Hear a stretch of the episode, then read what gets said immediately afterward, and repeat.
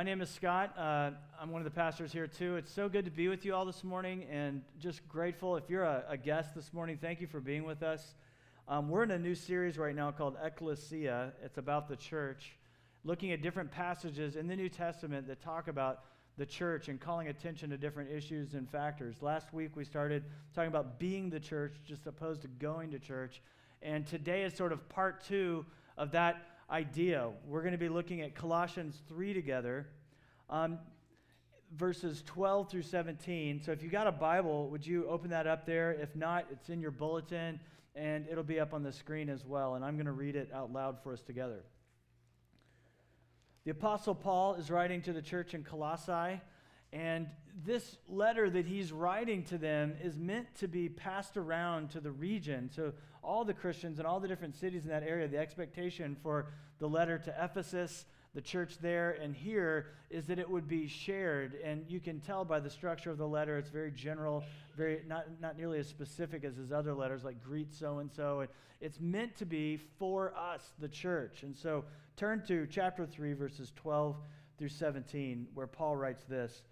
Put on then, as God's chosen ones, holy and beloved, compassionate hearts, kindness, humility, meekness, and patience, bearing with one another, and if one has a complaint against another, forgiving each other, as the Lord has forgiven you. So you must also forgive. And above all, put on love, which binds everything together in perfect harmony. And let the peace of Christ rule in your hearts, to which indeed you were called, in one body. And be thankful. Let the word of Christ dwell in you richly, teaching and admonishing one another in all wisdom, singing psalms and hymns and spiritual songs with thanksgiving in your heart. And whatever you do, in word or deed, do everything in the name of the Lord Jesus Christ, giving thanks to God the Father through him. This is the word of the Lord.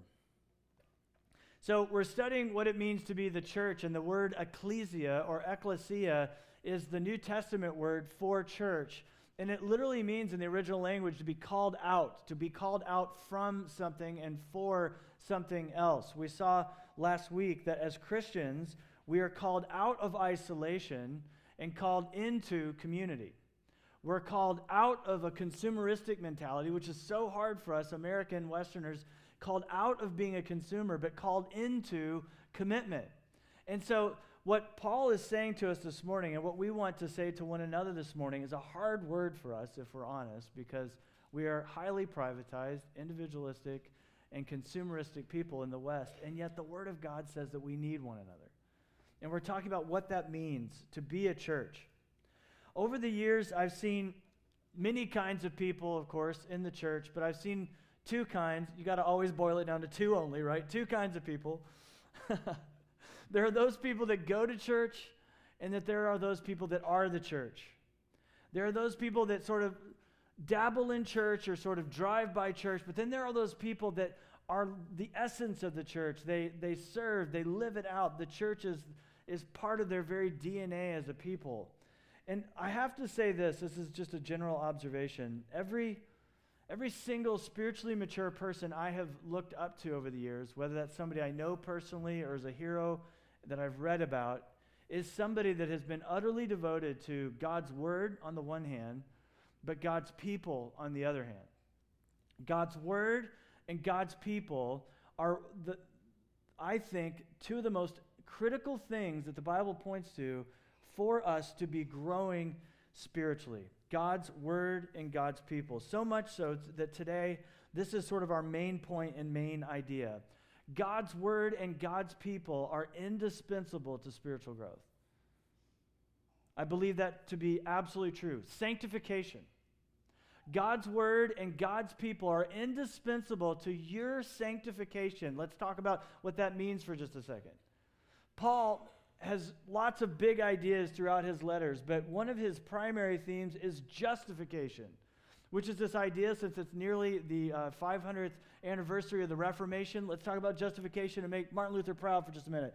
Justification by faith, that when you have faith in Jesus Christ, You are reconciled to God. You're not in a process of being reconciled to God. You are reconciled to God. When you have faith in Jesus, you are forgiven. You are beloved of God. You are now a part of God's family. You're his son or daughter, justified before him by faith alone. After that moment, though, and, and, we believe that the Holy Spirit then comes into a person's life at that moment of justification, and then the rest of their life is a journey we call sanctification that Paul talks about, which is the process whereby the Holy Spirit, which each one of us has the presence of, the person of the Holy Spirit, and one of his primary job descriptions is to make you more like Jesus. That isn't easy, it's not an easy job, it's often painful to us. But it is the process whereby the Holy Spirit is working every detail of our life, Romans 8 28, to be more and more into the image of God, that we may be more like Jesus over time. He is making us imperfect in this life, but more and more and more like Jesus. And I believe that God's word and God's people simultaneously are key ingredients to us becoming more like Jesus. And without that reality in our life, that just does not take place to the same extent. Three main points today from our passage the church's identity, the church's mandate, and thirdly, the church's authority. Identity, mandate, and authority. First, identity. In this section, Paul is calling us to be sanctified, I just said, and he's using the imagery of taking off the old self, which is rooted in selfishness and rebellion. Paul also calls it the flesh in Romans. So he's saying, take off what is earthly of you and fleshly of you, broken, fallen, selfish, sinful, and put on other attributes. He says to put to death certain things and to put on other things. In Colossians 3:1, he says, "If you've been raised with Christ, seek the things that are above, where Christ is seated at the right hand of God." Put off these things and put on other things by looking to Christ. He then says, Put off these broken, fallen things. Their sex- sexual immorality, he mentions, impurity, evil desires, covetousness. Covetousness. Wanting what's not mine, like you have something and I want it. Covetousness, whether it's your wife or your car or your house, he's saying, put that off. Put off lying, put off anger, wrath, malice, and slander. And what I find super interesting about Paul's comments here is he's defining holiness and sanctification by saying, get rid of some things in your life, but do you notice how communal these attributes are? That these aren't just private individual characteristics or ethics, these are things that have an impact on other people. Lying, covetousness. If I covet what you own, I'm not loving you as I'm called to love you. If I want what you have and it's not rightly mine, that's not loving you the way that I'm calling. If I lie to you, if I if I distort the truth, if I live a lie, then I'm not loving you. If I live with anger, wrath, malice, what we see is holiness in the negative sense, things that are to be put away from us have a communal nature to them. And so holiness is defined in community. We, we see, especially in this passage. Instead, Paul says, put on these attributes. Get rid of these over here, but put these on you. And this is what the church should be known about.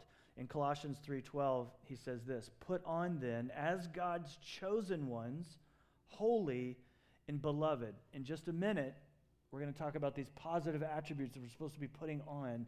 But first, I want to talk about your identity. Church, you have an identity. You're the sons and daughters of God. And Paul writes in this passage these three things about us put on as God's chosen people.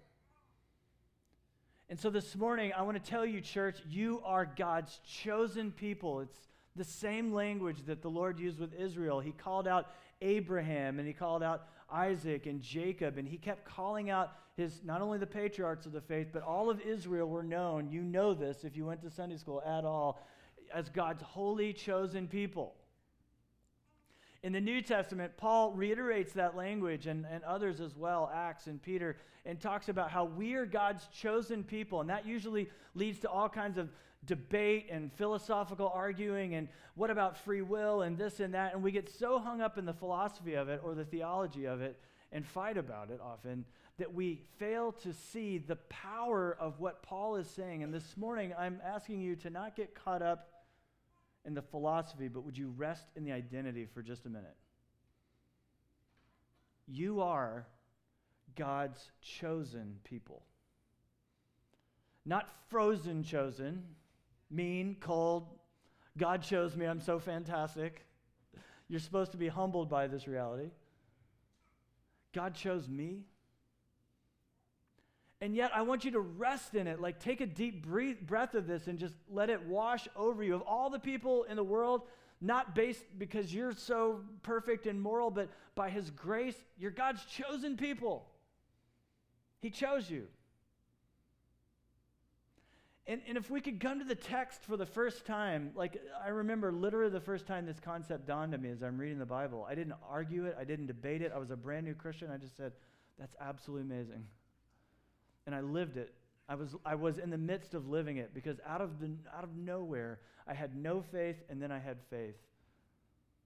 And so I could totally relate to what Paul was saying. I, I am God's chosen person. Like, uh, why do I believe? All of a sudden, I don't, I don't believe. Now I believe. Like, I just rested in it and I didn't debate it or argue. I just rested in it. And this morning, I want you to rest as your identity that God loves you and He chose you. You're His chosen people. Next, you're holy. Put on then, as God's chosen ones, holy. Holy. There's a part of you, trust me, I know, that's not holy. Same with me. Broken, fallen, selfish, sinful. I get that. But God says your identity is not that. You're holy. What does that mean? In, in, the Old Testament, something was holy if it was set apart for God. It's like a candlestick in, in the temple would be holy, set apart from God. A bowl uh, used in the sacrifice would be set apart for God. You, friends, are His chosen ones, and you're holy. In spite of the fact that you're still a broken, fallen, sinful person the Father sees you and your identity as holy. And the third one is what you really need to hear is your beloved. You are God's chosen ones who are holy, and you are beloved of the Lord. No, I don't think you heard me. You're beloved of the Lord. You are the beloved of the Lord. That's your identity.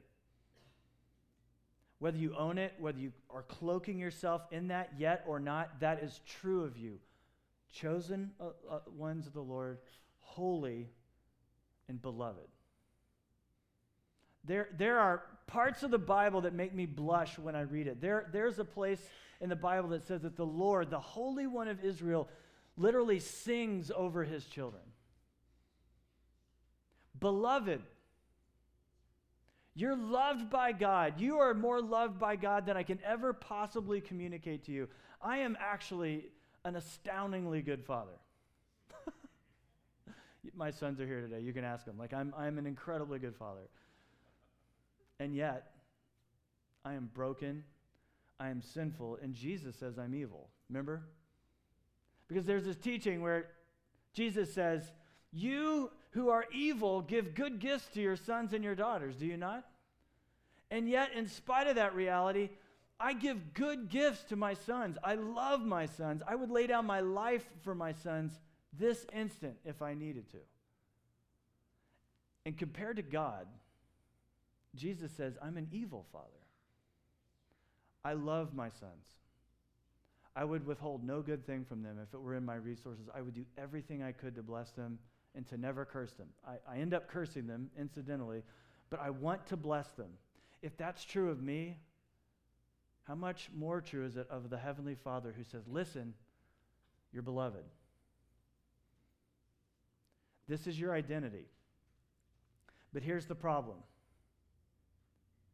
you won't believe this is true without the Word of God telling you over and over and over and over and over that you are God's chosen ones, holy and beloved. Instead, you will look inside yourself, and I don't care what the self help books tell you, and they'll tell you just look inside yourself and look and look and look, and you don't need anyone else. You just need yourself. You just do you, man. And the more you just, I'm going to be me and do me. Well, guess what? When I look inside, I don't see holy and lovely and beautiful and beloved, I see my guilt, my brokenness, and my shame. And I think that's what you see too.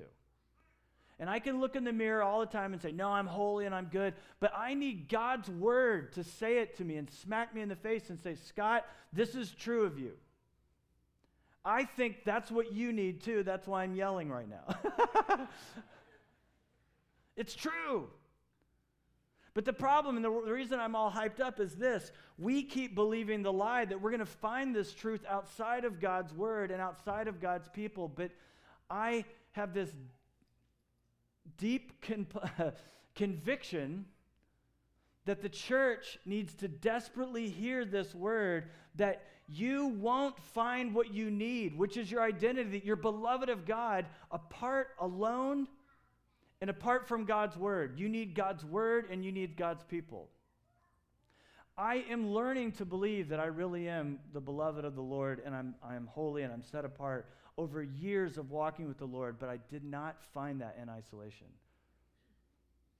What I found is the church keeps telling me it's true.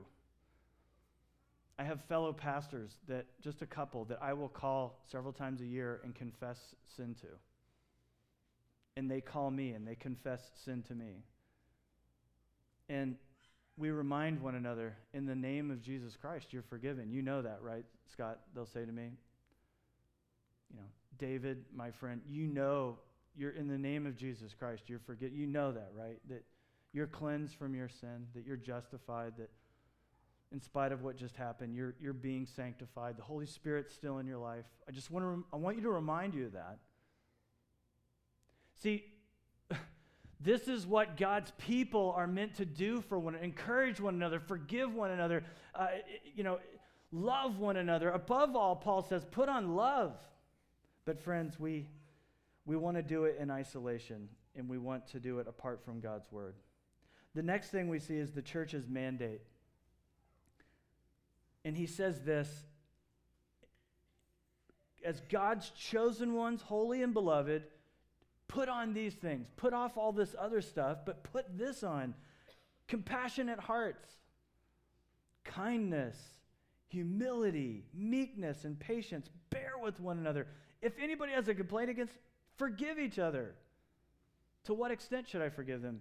As the Lord has forgiven you, so also you must forgive. And above all these things, put on love. It binds everything together. Love. Let the peace of Christ rule in your hearts and be thankful.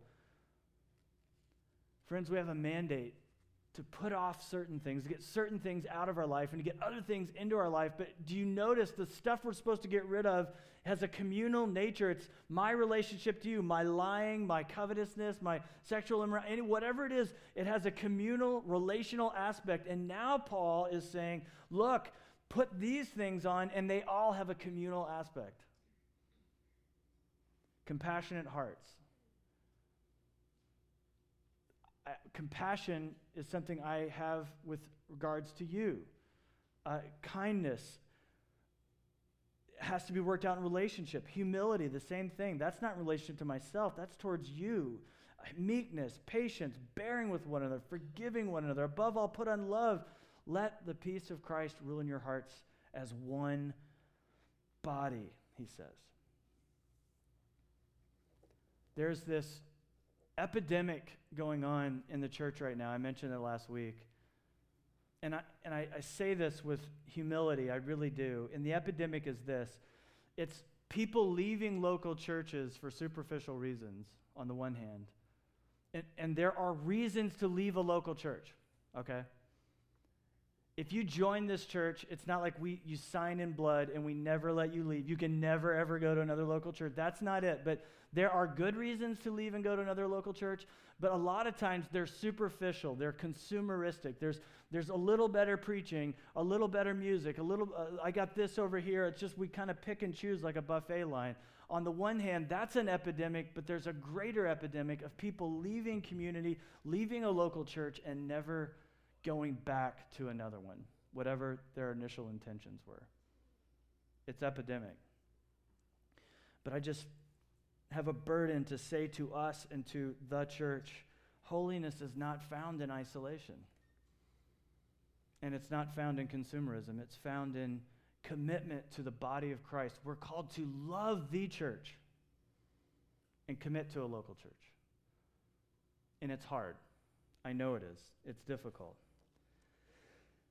I was reading an article um, this last year in 2016 in the New York Times, and it turns out that it's the most it was the most read article in the New York Times in 2016, and it wasn't about politics. I couldn't believe it. It was actually about commitment in marriage, of all things. It was entitled Why You Will Marry the Wrong Person. Not, not how not to, it was why you will absolutely marry the wrong person. And it's saying in this article, meaning marriage, all marriage is a community, by the way, right? And it's saying, like, we live in this very consumer driven culture where it's all about me. I want what I want, when I want it, where I want I want it right now. And we, all of us, take that into marriage, right? And what it's saying is, we will then, therefore, get to this place in marriage where we say, I had to have married the wrong person because they're driving me crazy. Not my marriage, but you know, like your marriage. And it says this it's one of those things we're most afraid might happen to us. We get go to great lengths to avoid it, and yet we all do it all the same. We marry the wrong person. We seem normal only to those who don't know us very well. And in a wiser, more self aware society than our own, a standard question on an early dinner date would be, And how crazy are you? Not, Are you crazy? It's like, I know you're crazy, but like, you know, scale one to. The problem is that before marriage, we rarely delve into our complexities. Whenever casual relationships threaten to reveal our flaws, we just blame the other and call it a day. And one of the privileges of being on our own is there the sincere impression that we are really quite easy to live with. right? Marriage is not the only solution. A community is a solution. Marriage is a community. It's a small one, but then it often leads to a larger community.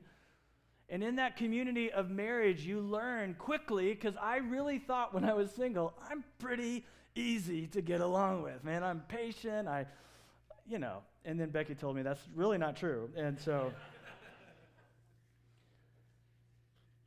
You will always marry the wrong person, considering the culture, the air in which we're breathing, and you will always join the wrong church. It's true.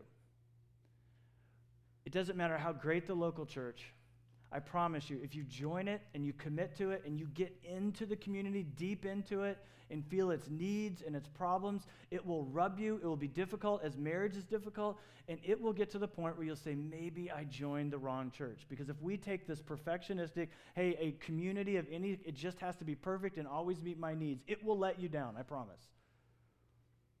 But what we said last week, what you miss in that instance, if you just bail every time it gets hard, whether that's marriage or every time it gets hard in any community, you will miss the blessing and the holiness that can come through commitment. Commitment. Even the New York Times agrees. Finally, the third thing I want us to see is the church's authority. And just for a second, want to see this. It's the scripture. And this is what this is what Paul is saying. It's God's people and God's word. They're indispensable to your growth and your sanctification. Let the word of Christ live in you richly.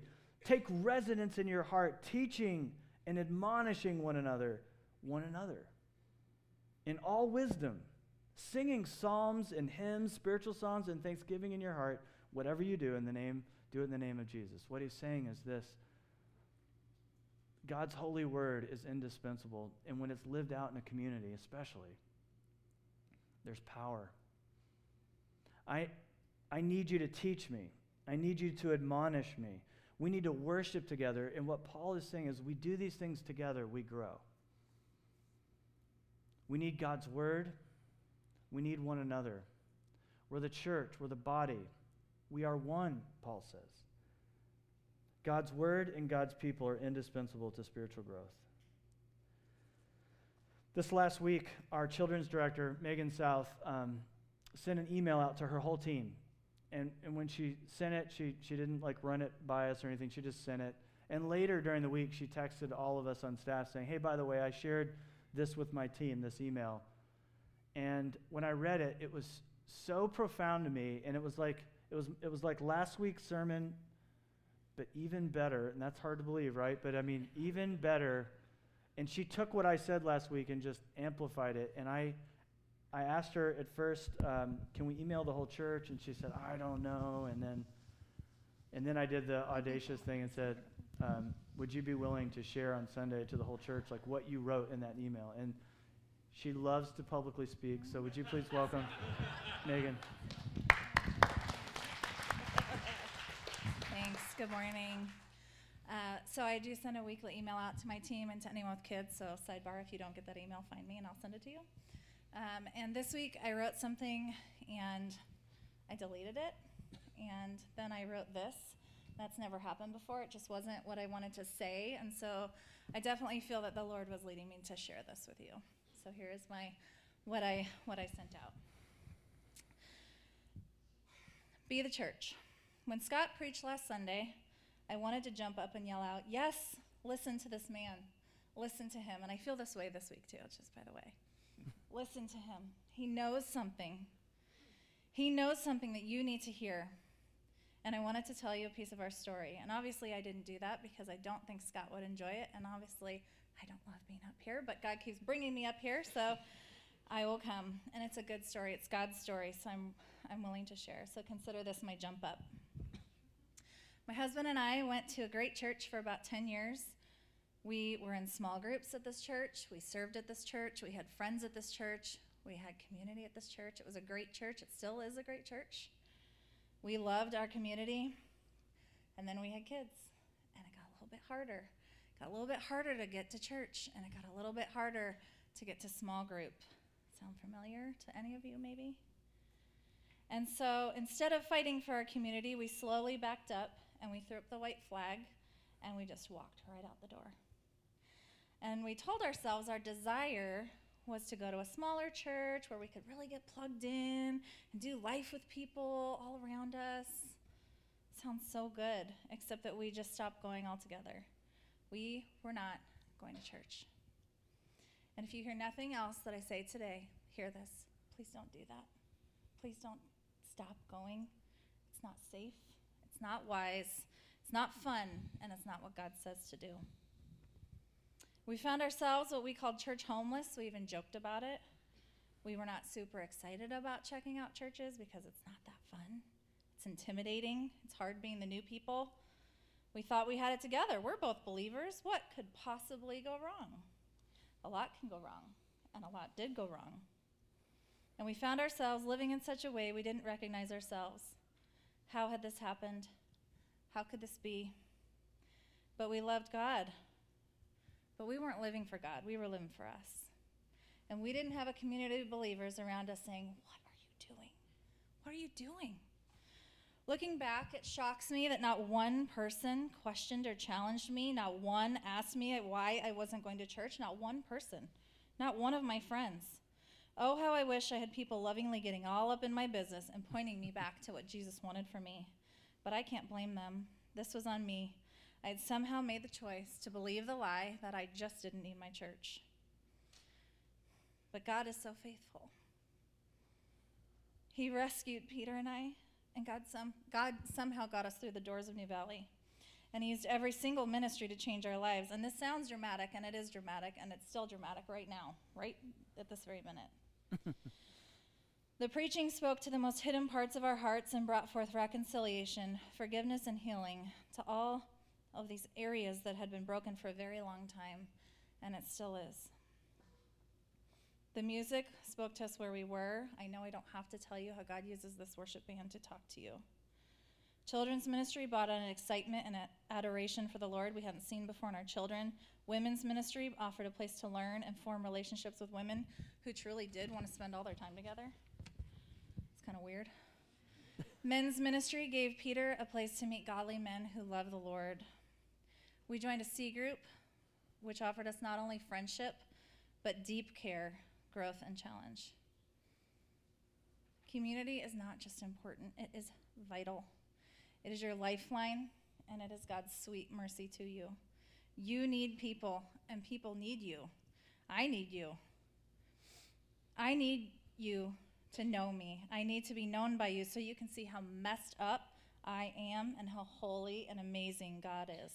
I need to be known by you so that when I stumble, you can help me, and you can challenge me, and you can call me out, and you can point me back to Jesus. I love New Valley Church, not because of one person, event, program. I love New Valley Church because what God has done and what He is still doing. God used New Valley to save me from my sinful, selfish self.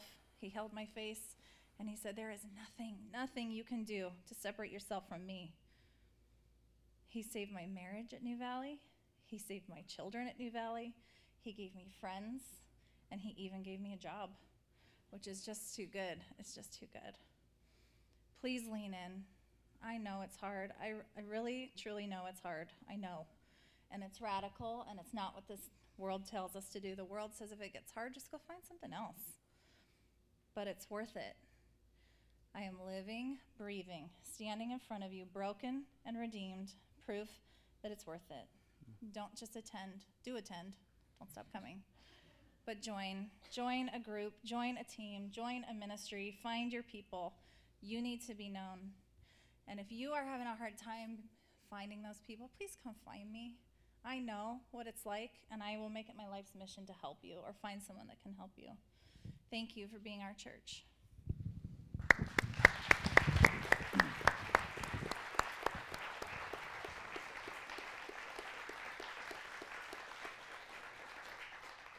You guys, when a local church is just trying to be faithful, never perfect, just any local church, this is the kind of stuff that takes place.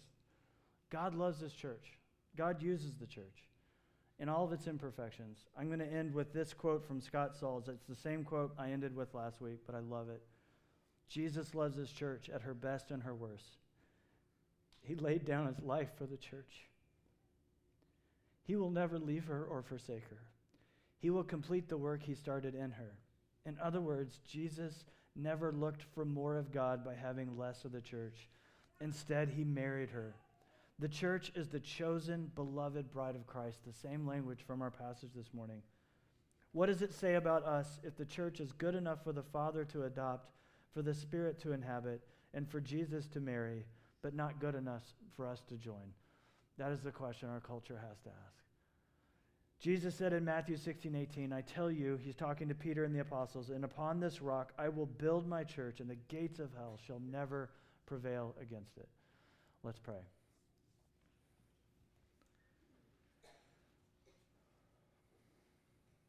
Father, we thank you and we praise you that you love the church. That you, you take individuals and their brokenness and their fallenness and their sin and shame and you redeem them and then you call them not to the desert to be alone, but into a community, the body, the family that is the church. Lord, your church is imperfect, it's weak, it's broken, it's in need, but Father, it is your bride, and we love you. And we pray, we just pray that you would perfect us more and more into your image. We know that this city needs the church to be the church. That this city needs authentic and real communities, people that love you, are humbled by their own sin, and are just pointing people to you. Father, help us to be that. We ask in Jesus' good name. Amen. Friends, on the night that Jesus was betrayed, he gathered his disciples for the Passover meal. He broke bread, the Passover bread, and he pointed to it and said, This is just beyond bread. This is my body. I'm about to be broken for you for the forgiveness of your sins, and this is my body which will be broken. He blessed the cup after supper, saying, This is the new covenant in my blood. Drink from this, all of you, for the remissions of sin. And so we gather and, and we take the Lord's Supper together. And during the week, even though I'm an ordained pastor, I don't just get in my office and have the Lord's Supper by myself. I wait until I'm with you because another word for this meal is communion. It represents so many things, but one of the things that it is for us is our communion. We feast not just as private individuals, but together as the church on the body of Christ, the blood of Christ. If He is your hope, Come to him this morning. Come feast on his body and his shed blood for you. If you're still trying to figure that out, would you come? Come by faith. I don't know what's holding you back just yet, but Jesus is good. No one will love you like him. No one has the power to save you or love you like Christ can. Come to him by faith. Join us at the table. I remind you that the outer rings have wine in them, the inner rings have juice. When you receive the elements and you're ready to partake, do so.